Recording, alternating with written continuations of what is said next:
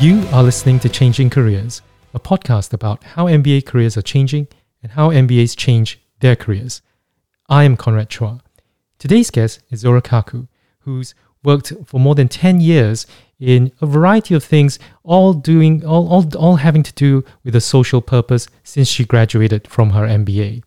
Um, so I just wanted to ask Zohra right now if she could uh, introduce herself and tell us a little bit about your career after the MBA?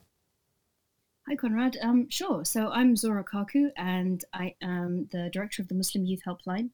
Um, when I did my MBA, I had come from the world of consulting, and in some ways, it felt a little strange because most people were trying to go into consulting, and I was trying to come out of consulting. And um, what I really wanted to do was to, uh, well, very naively, I guess, I wanted to change the world. So I wanted to work in uh, social enterprises, look at differences that businesses could make to the world. And uh, so after my MBA, I worked at a company called Decode, which was in Canada, which looked at engaging young people. And then uh, started an enterprise of my own. So I was a founder for a good seven odd years. And um, now I run a charity called the Muslim Youth Helpline. So there's quite a bit to uh, unpack over the you know over the last uh, ten over years since since your MBA. But I wanted to ask a bit about uh, the social enterprise that you founded, right? Um, called Halal Gems. Can you tell us a bit about what that is and how did you come come around to that idea? Well, um, actually, I think it started off with um, I read a book by a guy called Michael Pollan, and um, it really changed the way that I thought about food. So I grew up eating halal meat, and uh, it's just something that my family had done since I was young and um, it really made me question things. And and uh, Michael has this great series on Netflix actually called Cooked, which is fantastic. I'd really recommend it. But it really gets you thinking about what kind of food we eat, um, where our food kind of comes from, the food chain. And actually, this was the same year where we had the horse meat scandal. I don't know if you remember it. It's this thing where um, whatever people thought we were eating, we were actually eating horse meat. And um, so it really, really got me thinking, what the hell is in our food? And he's got this great thing called the bread test, where you ask people what are the ingredients in bread. And um, generally, you can come up with maybe five or six ingredients that are in bread. But the average number of ingredients um, on your kind of pack of bread that you buy from a supermarket is something like 14. And so his question is, well, what else is in there? And I guess we all know there are preservatives in our food, but um, it's about thinking about what are those things and what do they do and what are they for. And so I got thinking, well, actually, what does halal mean? And um, what should it mean? And is it different in the supply chain? And it got me thinking a lot. I became vegetarian for um, a good few months and I got completely obsessed with um, only eating food that I had made. And um, it really made me think. I went to uh, something like 900 restaurants in the first year of founding this company, Halal Gems. And um, I asked the restaurant owners, what would it take to get you to stock organic and free range uh, meat. And they all said, well, you know, it's, it's a business. And so if the restaurant down the road got more customers because that's what people wanted, then that's what we would do. And that got me thinking about consumer demand. And I guess there's two sides of it, which is one is um, the supply side, but really what I wanted to do was increase demand for those sorts of things in the market. So I founded Halal Gems. It was uh, a restaurant finder to start off with. So if you're in anywhere in the UK, you can look and find where you can find good quality halal food. Um, and then we started a street food festival, which um, sort of accidentally became the biggest street food festival in London, uh, which we held at Spitalfields, Old Spitalfields Market. Um, that's been running every year since, actually, which um, which is really exciting. And I have to say that's probably one of the highlights of my time there is um, looking around at sixty thousand people and thinking, "Oh my goodness, we did this, which was um, a proud moment, I guess. But that's the that's the the startup that I founded. It all sounds really rosy and, and fun, but actually it was quite hard. I, I don't think I could name five ingredients in bread. Um, but I was interested, you know, when you said about thinking through where do you where does your food come from or, or the ingredients, right? And mm uh, uh, I, I, I'm, I don't, I'm not a halal food eater myself, but I, as I understand it, you know, for something to be uh, certified halal, they have to go through a certain certification process, which looks at things like supply chain, etc. So, was there? Did you think about how to work with, say, a certification, the certification mm. authorities on, on on this aspect? Yeah, absolutely. There are there are lots of the thing is, it gets quite complicated because um, we did some research and found there were 52 different certification bodies in the UK that could tell you that your food is halal. And it's a little bit like um, kosher. You need somebody to kind of certify that it was all done in the right way.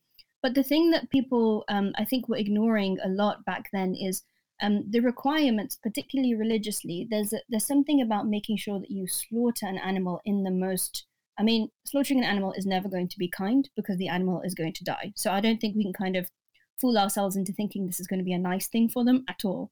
But it's about trying to reduce the impact and the damage and the pain and things like um, an animal should never see another animal die, things like that. Um, but really, what we'd what we'd been missing, I think, is looking at the system as a whole and looking at things like how are animals reared and are they, are they cared for in their lives as well and um, we hadn't really been putting much um, effort into that. I think. So um, I looked at uh, certification bodies and the differences between them. Also, the international supply chain because um, a lot of meat is imported. A lot of lamb, for example, comes through from New Zealand. Um, and uh, it gets quite complicated because even places like Malaysia have different certifications to Dubai, different to Australia. It's it's very interesting and it's a complex kind of place to be. And I think the thing I realized is that um, I think it was a Canadian um, abattoir owner who said to me, you know what? Um, we can do whatever you want. We can raise the animals however you want. We can slaughter them however you want. What you need to do is just tell me what you want. And that was the thing that we were trying to do is translate actually what consumers would be happy with and would aspire to is what we need to get the supply chain to make. So it became very interesting kind of speaking to those um, different uh, stakeholders in the supply chain. And I think we did create some change. Certainly, there are more organic and free range outlets, and we've certainly raised awareness of these sorts of things much more, which is really nice. But I do think um, you can have an entire career in any single part of those. Even, you know, I met people who are specialists in things like the chemicals that are used to transport animals and things like that. It's a very, it's very um, there's a big wide world, I guess, out there in, in this whole thing. But I do think when I reflect on it now, I think really the big thing we need to do is just eat less meat. I think that would be better for the climate, better for all of us, really. So I think you mentioned um, the street f- food festival that you organized, and was that really to uh, fit in with raising the demand side? Because you you said you initially you got that uh, pushback from restaurant owners or, or on the supply side. So, what did you do other than this? You know, with and of course you can talk about the street festival itself, but what did you do to um, change the demand or change people's perceptions of what they should be eating? Well, that was really interesting actually because I think the motivations for that were twofold. It was firstly, it was I, I would go around to um, let's say the South Banks Winter Festival or just general food festivals all over the country. I remember traveling to loads and loads of them because I'm a bit of a foodie. So, well, I have to be, I guess, to be this interested in food. But um, I couldn't eat things. So I'd go there and see, oh, there's this fantastic looking steak. Oh, well, um, I can't have it because it's not halal. And I think that disappointment is something that the whole halal market feels. You know what it's like.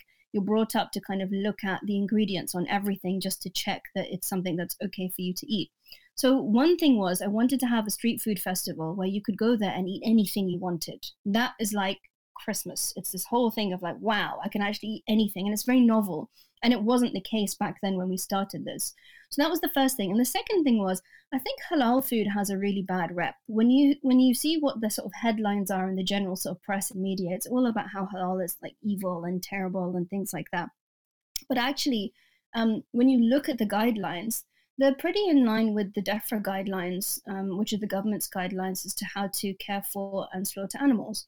And I keep emphasizing this thing about slaughtering animals because unless you're vegan um, and you're, you're eating meat, you're slaughtering an animal. There's no two ways about it. That animal is dying. And um, you want to do that in the most compassionate way possible. And I guess um, I guess it was also about, for me, the sort of second motivation was just to show people that actually halal meat is just like any other meat. If you're eating meat, then it, there's nothing scary about it. It's not like it's more painful or worse or anything like that. It's just general meat. So it was twofold in terms of the um, in terms of the motivations, and I hope we managed to achieve both of those in some ways.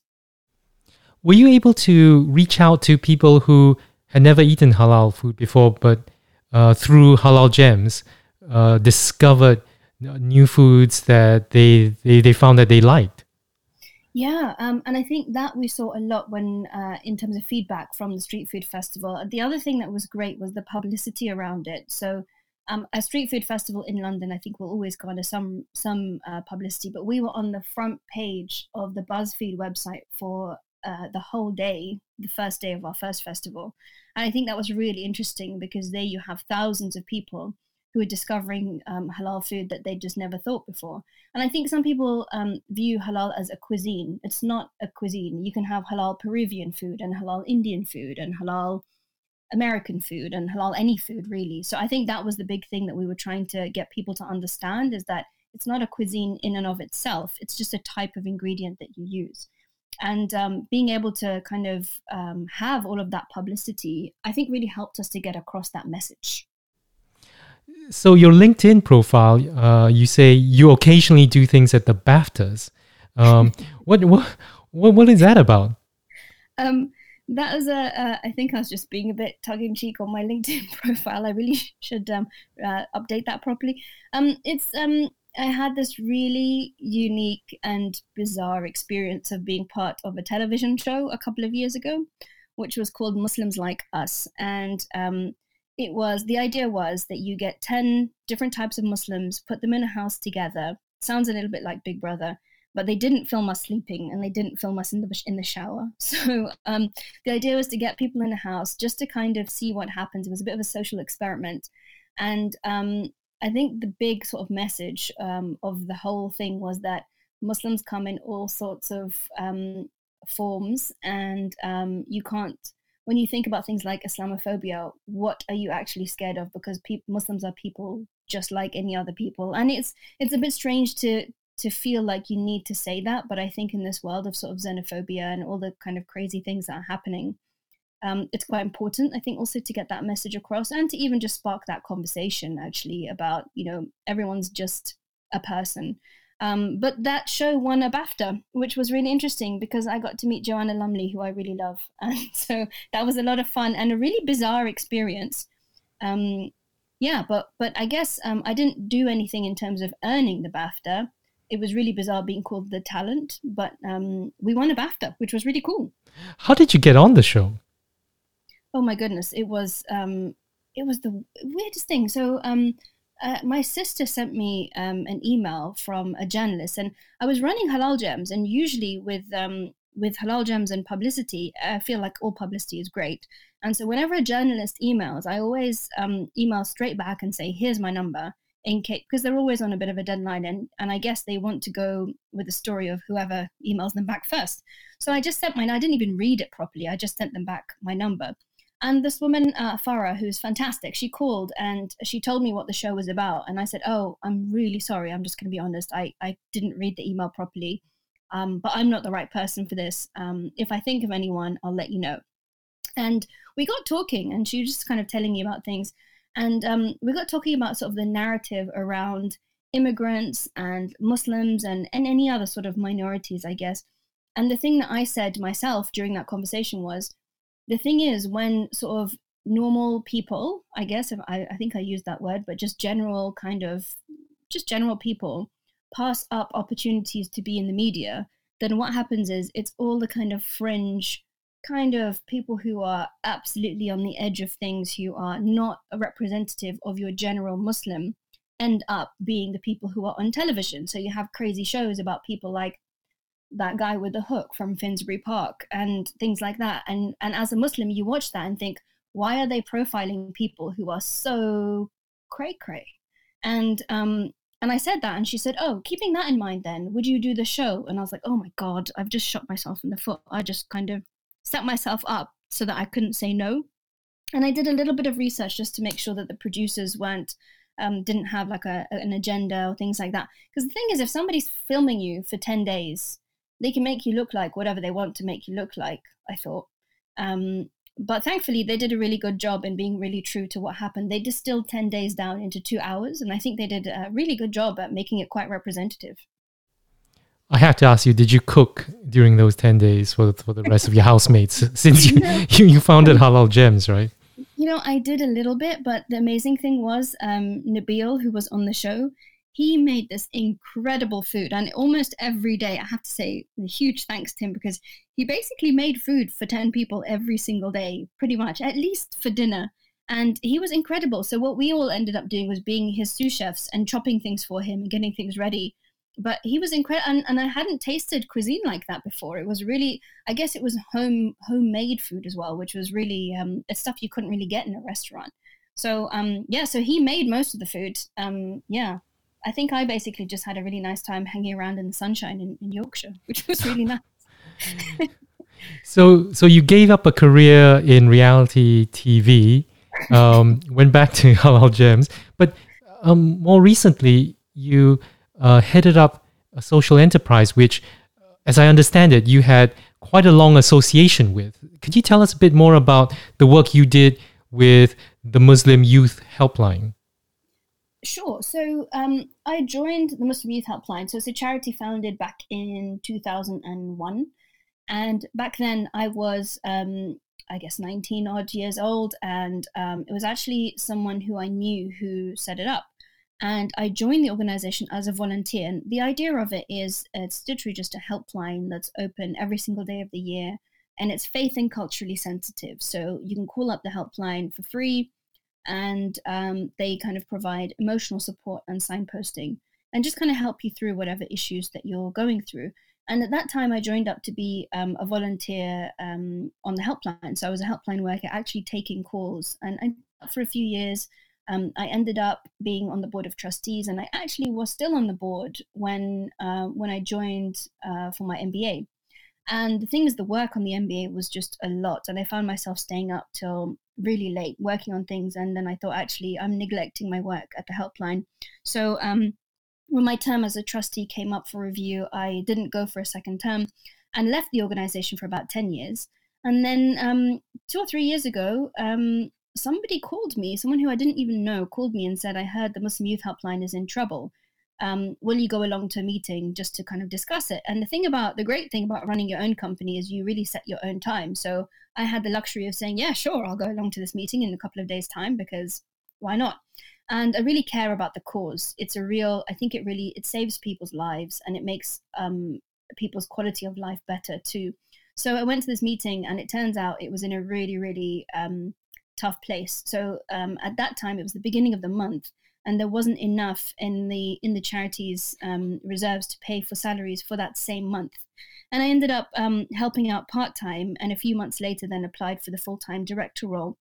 And that was a real change for me because um, i was running my own thing and it didn't even occur to me that i could not continue running my own thing. And um, it was actually um, had an employee at the time who said you know what? When you talk about the helpline you really light up. Do you think your interests have changed and I thought, actually, I've been doing this halal food thing for seven odd years. And um, I think my interests have changed. I think actually I'd rather be a bit more obsessed with mental health and helping people through things right now. Um, and so I applied for the full time director role and then um, sold Halal Gems. That was also a tough, um, a tough thing to do because I, th- I, remember at the time I had maybe five or six different organizations who were really excited to take over Halal Gems and buy it and do different things with it but none of them felt right. None of them felt like they would be true to the reason why I set up and the aims. I felt a lot like there were a lot of commercial things people wanted to do. And there's nothing wrong with it being um, super commercial. It's just that it, I wanted it to retain its kind of heart and its reason for being and its mission also. And um, it took a few months actually to, to figure out who would be the best person to take it over. Um, and I'm super glad um, it went to Amalia, who are running it now. And um, I think I realized that they that they were absolutely the right people to give it to when I went to the last street food festival, which was the first one that I hadn't organized. So I was at Street Eats and I was looking around and thinking, this is much more inclusive, it's much more diverse. There are people here who never would have come here before when I was running it because they reach a completely different audience. And I was so it was just really nice to feel like it had gone to the right place.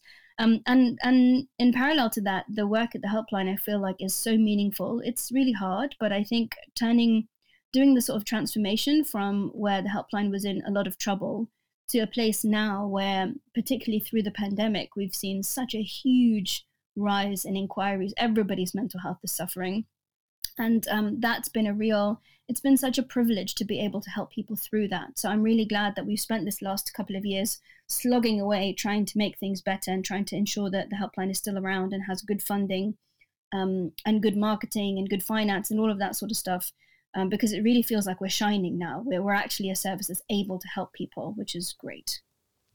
We'll come back to the pandemic a bit later but i wanted to ask from the time you started volunteering with the helpline till taking over and just before the pandemic, were there differences in the kinds of issues that callers were were using the helpline for?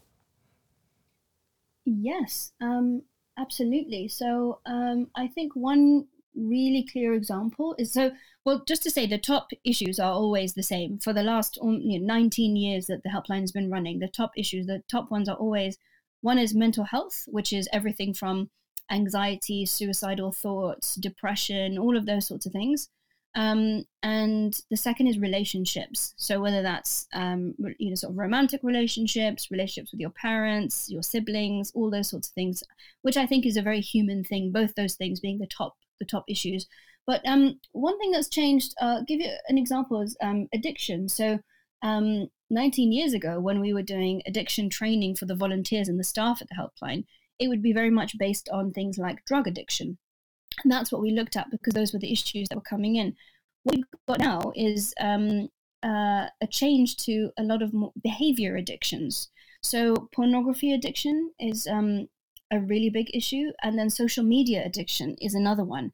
And it's changed to the extent that we've changed our training now that actually drugs is a smaller part of our training, and we spend more of our of our addiction training time looking at behavioral addictions. And it's because young people are coming to us with addictions that they feel like they just can't shake, which is um, a really, really hard place to be.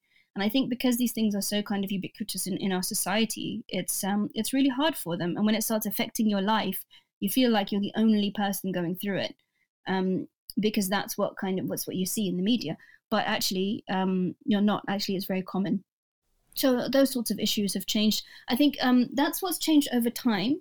But then um, over things like the pandemic, um, we've had a huge increase in firstly anxiety, which is, I think, completely understandable. Um, and then the other thing is suicidal feelings. I don't know why suicidal feelings has gone up so much, um, but I guess there's something about the pandemic that is really, really um, heavy and hard for people.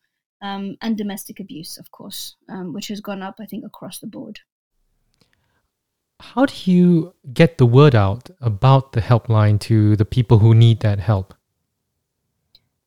Um, so we are, we're on all the sort of social media channels and and we do kind of the usual sort of marketing thing. But I think really the the best thing for us has been word of mouth. It's been so social um, uh, mental health and having mental health issues. I think is still quite stigmat uh, stigmatized, and I think people find it hard to kind of say, "Oh, actually, I'm not okay or you know I need help or things like that. But what what's happened over the years is people who have been using our service understand why it's useful to use, and then they pass it on. So we do ask people, you know, where did you hear about the helpline?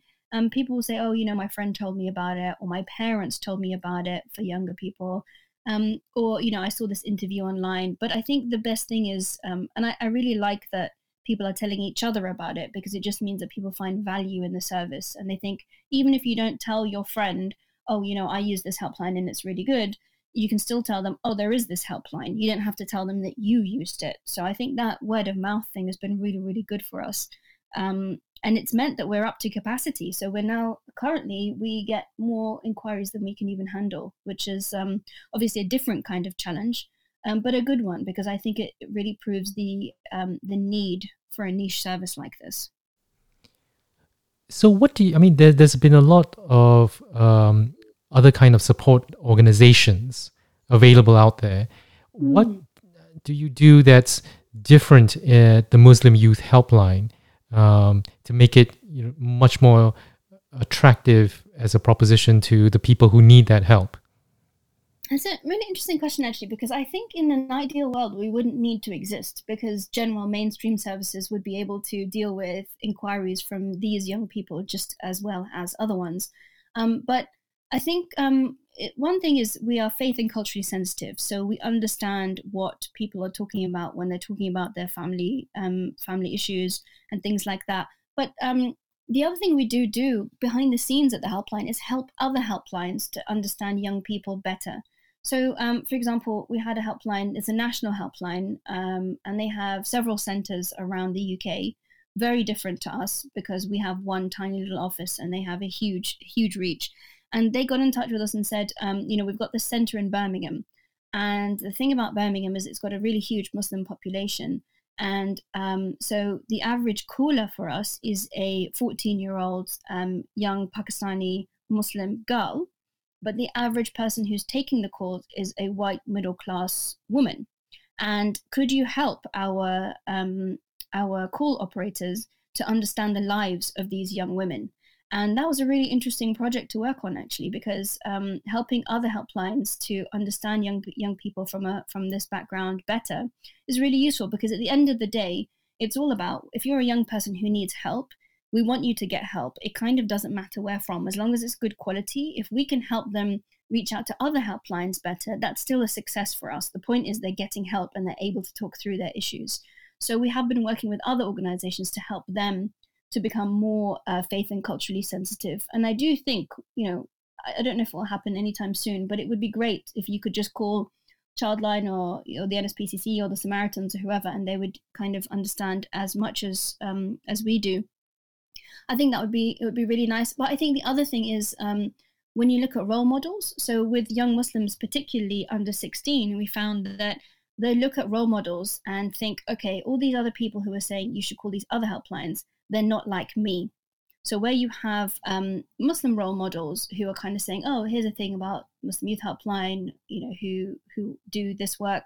I think it's a thing of they see themselves in us and they're able to then identify and feel like actually it just takes away one of the barriers to calling because there are so many barriers to calling. So many. I mean things like confidentiality. Can i trust them? Are they going to record my phone call? Are they going to tell people what's going on?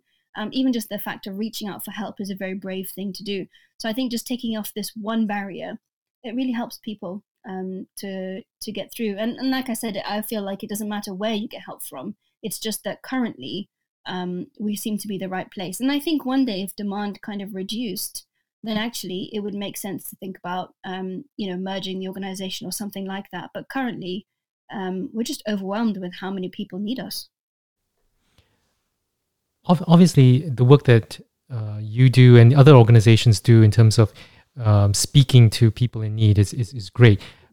But obviously, there's also going to be a larger sort of system of resources that uh, people need to solve those you know the problems that, that you you come across. Um, what's maybe one or two things that you feel whether it's government uh, or businesses could do to help solve the, the issues that uh, are coming through on the helpline? Oh that's an interesting one. What could government or other um so the first thing is, I think um, we need to take young people really seriously. The thing about under 18s is they're not voters yet, um, and I think it'll be very interesting to see what happens with this next generation and how they vote. Um, but I think it just means that their needs aren't addressed as well as they could be. Um, so I know funding, for example, is a huge, huge issue across um, across the sector in general. I think the the the kind of the charity and social enterprise sector in general is suffering a lot. I'm sure other sectors are also, but I guess just working a bit better in partnership would be useful because what happens is you end up with services that people just don't use. And if you don't go to um, to those young people first and say, what do you actually need? And the best people to tell you what young people need are the young people themselves. So I think the first thing is starting off with with that. I think is a, is a really big thing.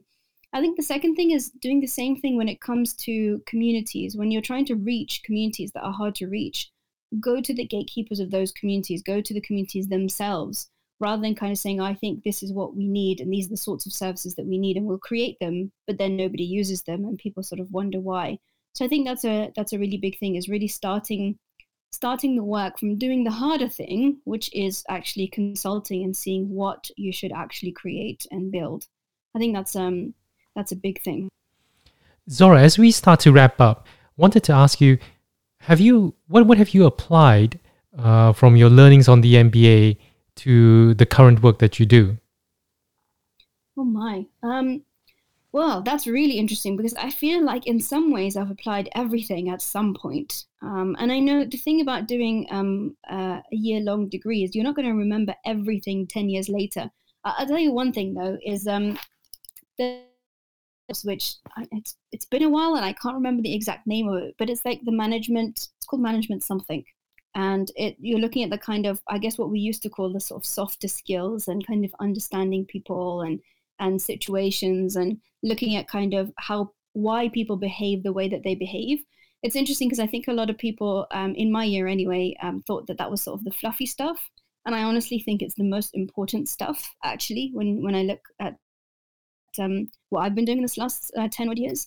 Um, it's really, really important to think about human behavior. And again, I, I, keep going back to the pandemic, but it's a bit like, well, we've got all this technology and we've got all this you know advances in human thinking and, and institutions and all sorts of things are we doing any better than we did when the same thing happened 100 years ago mm, don't know and why is that and that's all because of human behavior and how people behave and think and things like that so i think that's been a real a big one but i think the other thing um, that's been really important for me is um, my classmates so um, and also i suppose even other people from other years of the mba where it's actually you may not know how to solve something but you do have somebody who you can call who might be able to help with that and has a different perspective. Um, and I think that's been really, really useful. So even when I don't know what the hell to do, I can probably find out, which is really useful.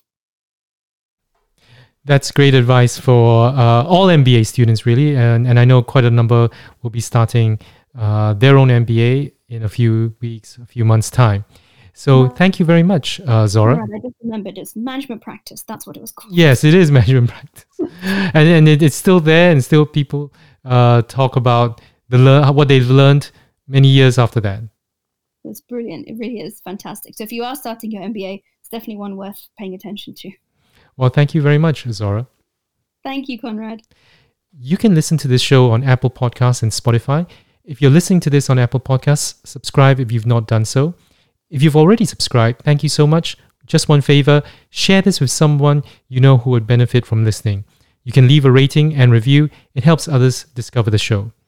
You can let me know what you think about the show by tweeting me at Conrad Chua16, Chua is spelled C H U A, or you can find me on Instagram at Chua KH, Chua again, C H U A. Till next time, this is Conrad Chua on Changing Careers.